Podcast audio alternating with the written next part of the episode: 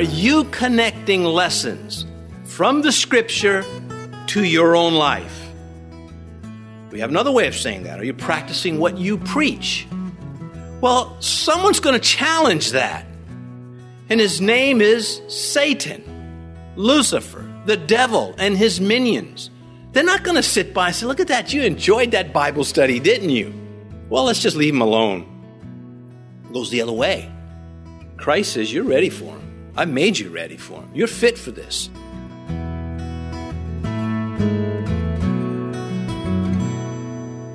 This is Cross Reference Radio with our pastor and teacher, Rick Gaston. Rick is the pastor of Calvary Chapel, Mechanicsville.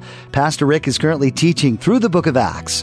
Please stay with us after today's message to hear more information about Cross Reference Radio, specifically how you can get a free copy of this teaching. Facing Prosecutors is the title of Pastor Rick's message, and today he'll be teaching in Acts chapter 24.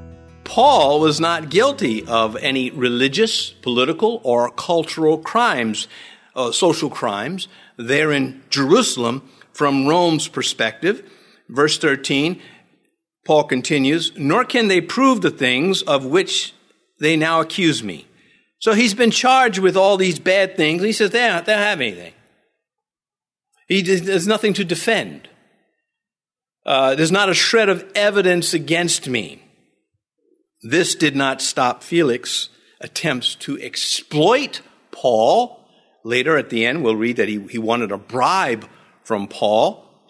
Corrupted judges ignore innocence, and corrupted religious folks ignore the scriptures.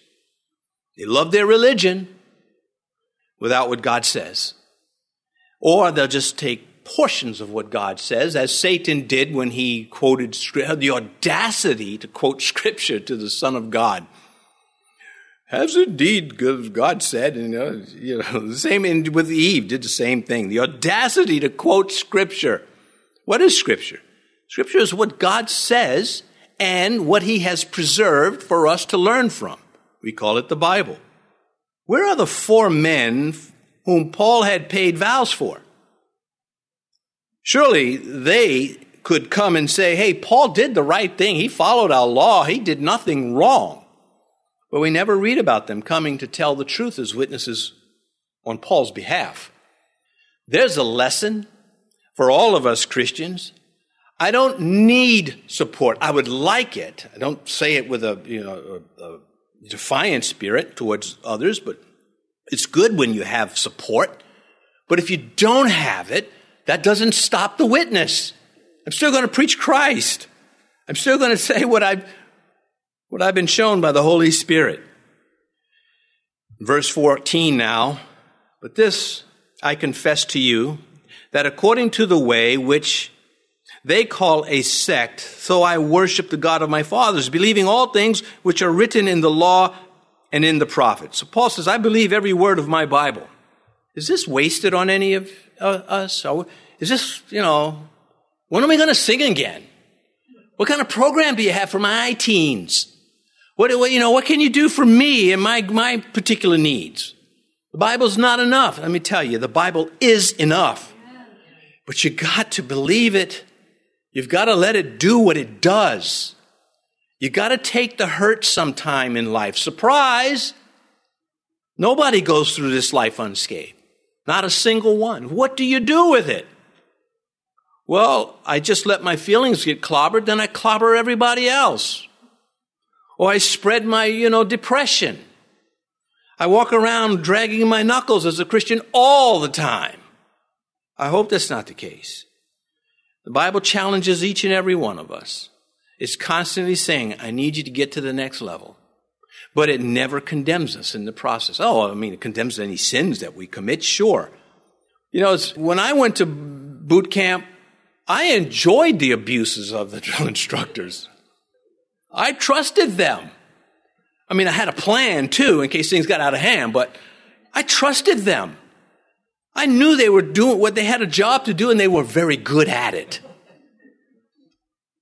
So now with Christ, how much more is he worthy of trust? how much more do I have to remember He causes all things to work together for the good if I hang in there? Well, I don't like that phrase. Hanging in there just implies that you can just let go at any minute and you're no longer hanging, you're falling. Maybe that comes from my construction background. You don't want to hang off the side of a building. Anyway, these lessons, may they not be wasted on us. Take the lessons you can get. That's enough for you because that's a lot. Satan want, doesn't want you to get any of them, wants to corrupt all of them. Take what you can get, what you can carry. God will supply. God will be there.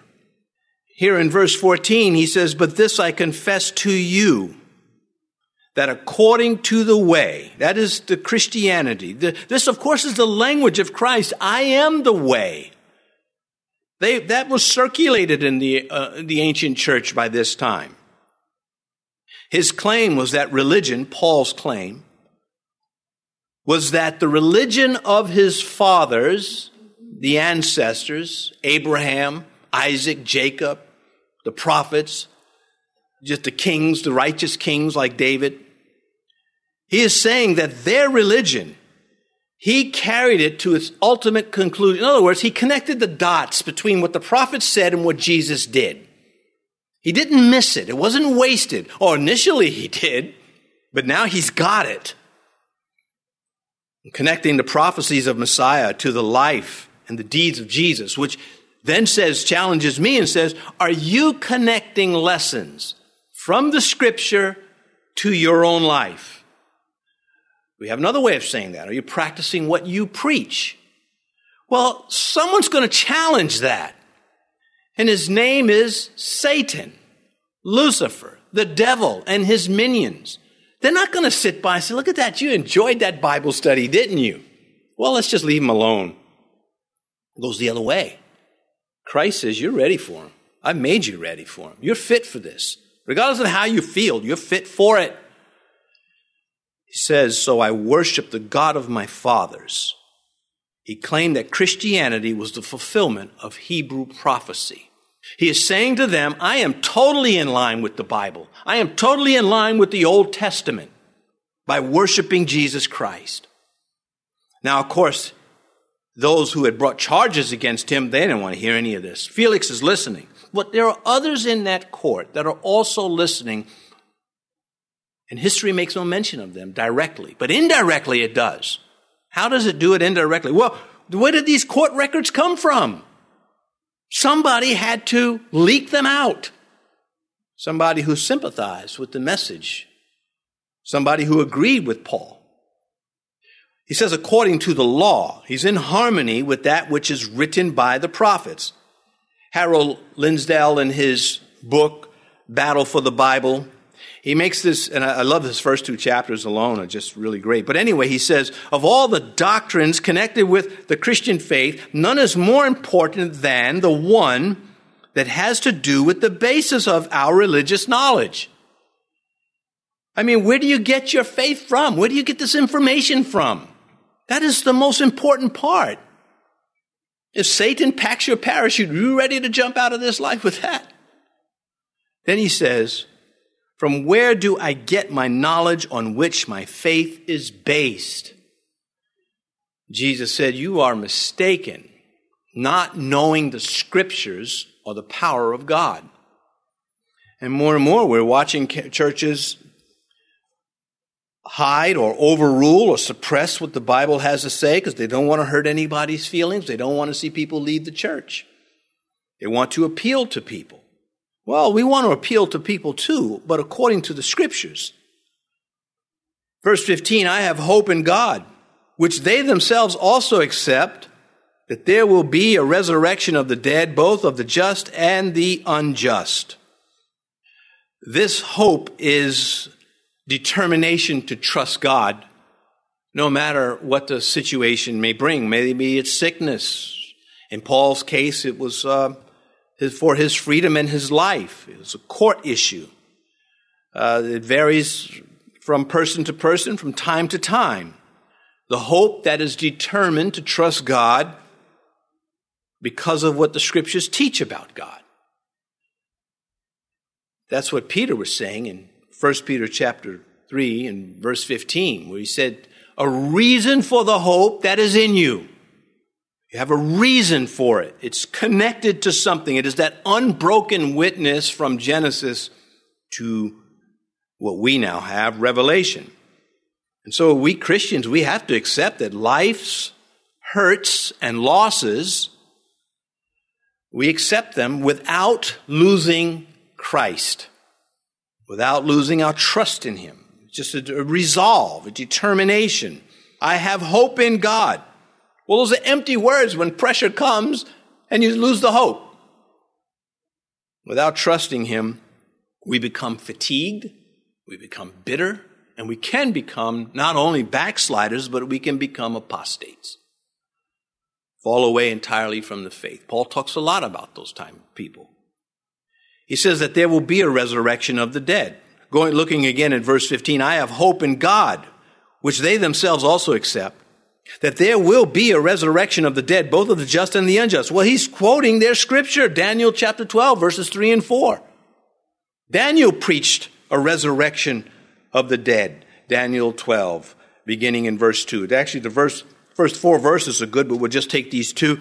Many of those who sleep, a euphemism for dead, in the dust of the earth shall awake, some to everlasting life, some to shame and everlasting contempt.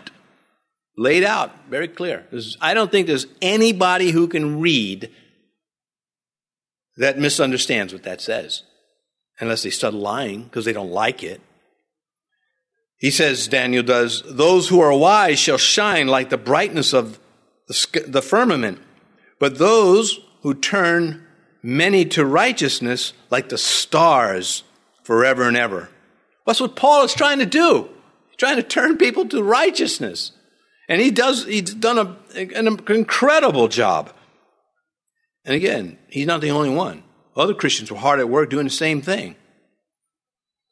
People are accountable to God for their behavior, whether they agree or not, whether they like it or not. And uh, that's part of our message when we talk about the good news. There is also the bad news. And the bad news is if you reject the good news, it's going to be bad. Well, verse 16. This being so, I myself always strive to have a conscience without offense toward God and men. I've worked for this, Paul is saying. I've worked to have a good standing with God and men. Not enough to just say, well, you know, God loves me and everybody else hates you. Well, I mean, there may be certain, there are certain circumstances where everybody does gang up on you, but in our world, there is, there are righteous churches. And in those churches are people that are ready to love. They're eager to love because Christ lives in them. Last time Paul made this statement in the presence of Ananias, they struck him on the, on the command of Ananias. But now this is a Roman court and they can't get to him. So he stands his ground and he repeats what he said. This is his testimony. He's not apologizing because he got struck for this last time. As far as he knows, they might get to him again some way. But he knows what he, whom he believes in, and he doesn't hold it back. His testimony was acceptable. This testimony is acceptable to God. We just read through Isaiah, King Hezekiah made a very similar statement. Isaiah 38, Hezekiah speaking to God when he was told he was going to die. And he's appealing to God to spare his life. He's not ready to die. Not a good example in some ways, but in other ways, it's very human. He says, Remember now, o, o Lord, I pray, how I have walked before you in truth with a loyal heart and have done what is good in your sight. That's their scripture. That is their law. And what was the outcome of that? God granted his prayer request. He never rebuked him for that. He rewarded him.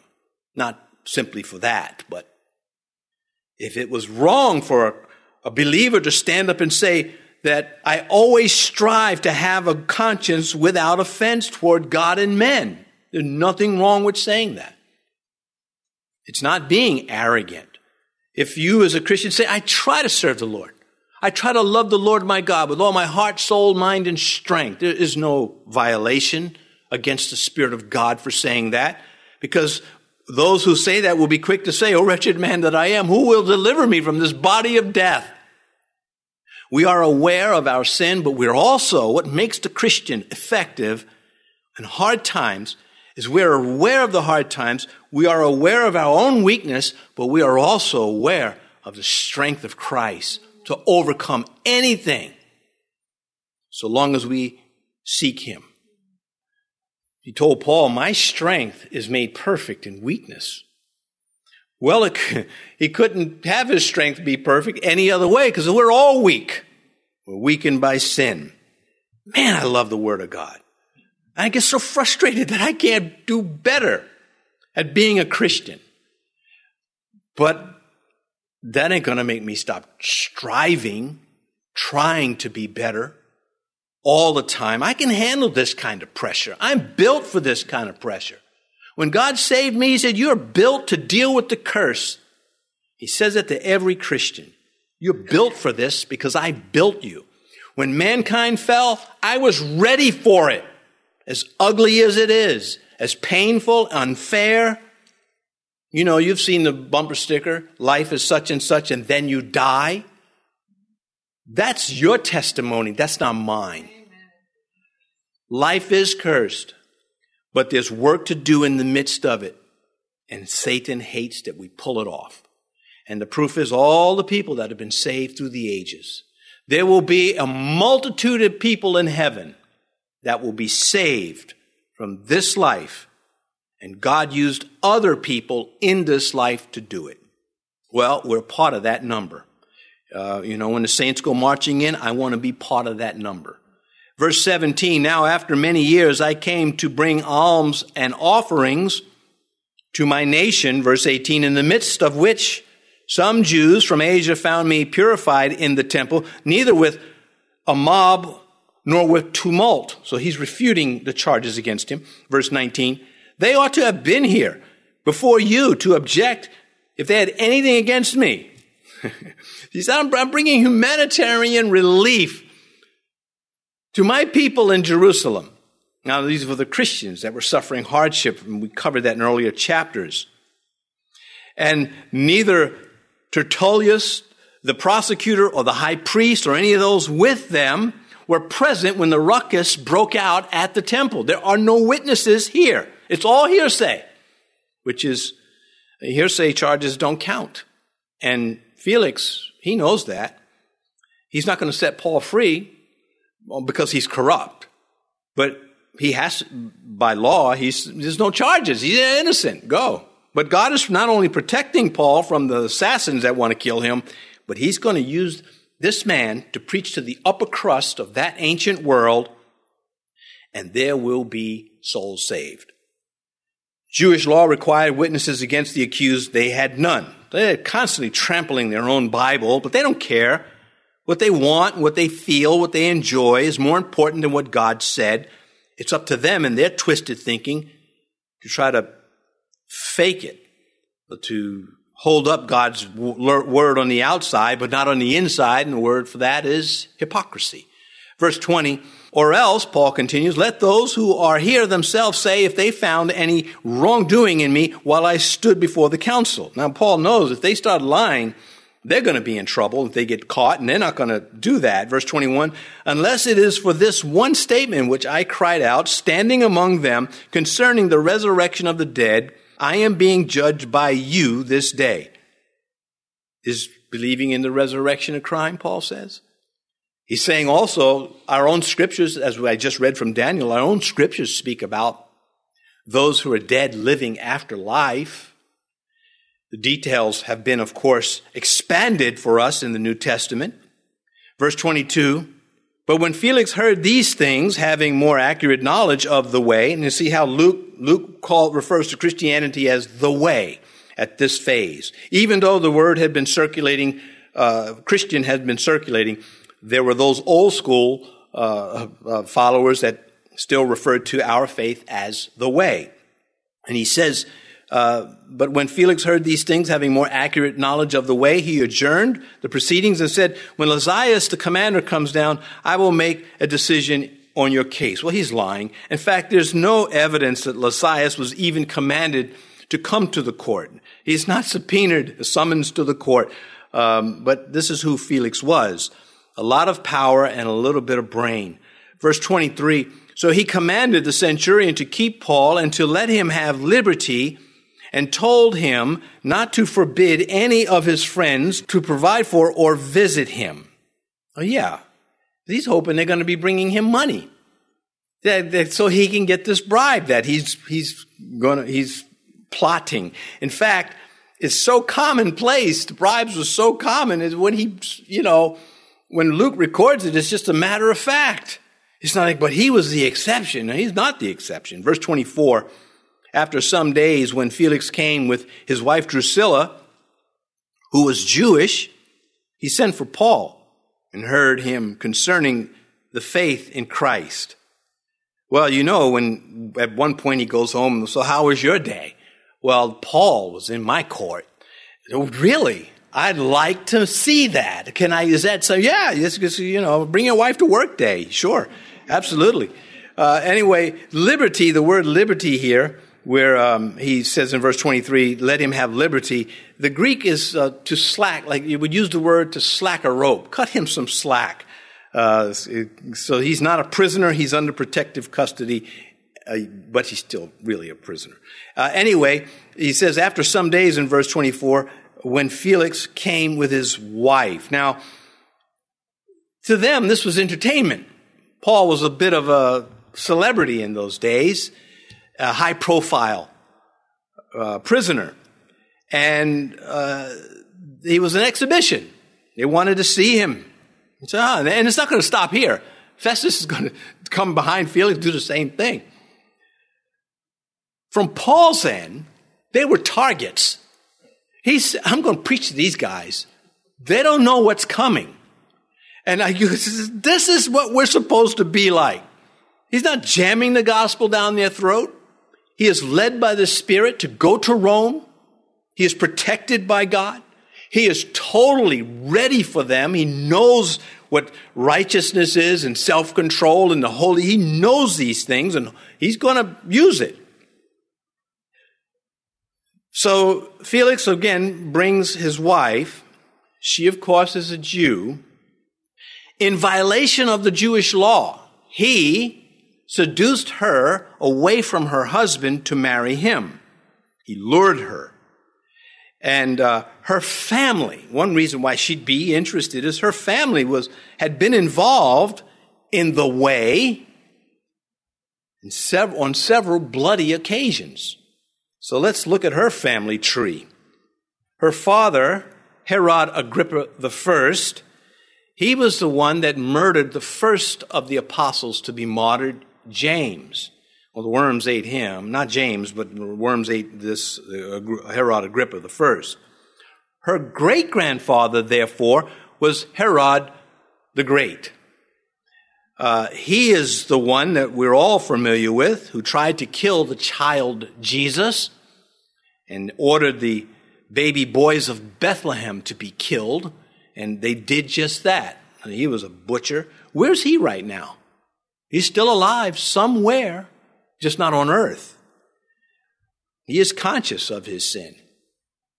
Her great uncle killed John the Baptist and mocked Jesus and has the uh, dubious honor of being the only person in the Bible that Jesus flat out ignored. That's pretty heavy stuff when God ignores you. And so this is her family tree. And yeah, she wants to see this leader of the way, one of the leaders.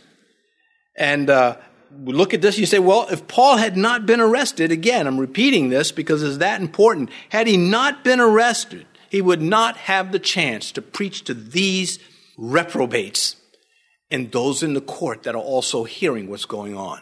And as we get into the other letters, and Paul says, Oh, say hi to Quartus and say hi to Secundus. He is just rattling off all these names of people who came to Christ. Some of those names were part of various, the courts of various rulers. One grew up with the Herods. He could have had his feelings hurt. I can't believe God let the Romans put me in jail. I didn't do anything wrong. There's a lot of things he could have done that he did not do, and the things he could do, he did do, and they were right. You've been listening to Cross Reference Radio, the daily radio ministry of Pastor Rick Gaston of Calvary Chapel in Mechanicsville, Virginia. As we mentioned at the beginning of today's broadcast, today's teaching is available free of charge at our website. Simply visit crossreferenceradio.com. That's crossreferenceradio.com. We'd also like to encourage you to subscribe to the Cross Reference Radio podcast. Subscribing ensures that you stay current with all the latest teachings from Pastor Rick. You can subscribe at crossreferenceradio.com or simply search for Cross Reference Radio in your favorite podcast app. Tune in next time as Pastor Rick continues teaching through the book of Acts, right here on Cross Reference Radio.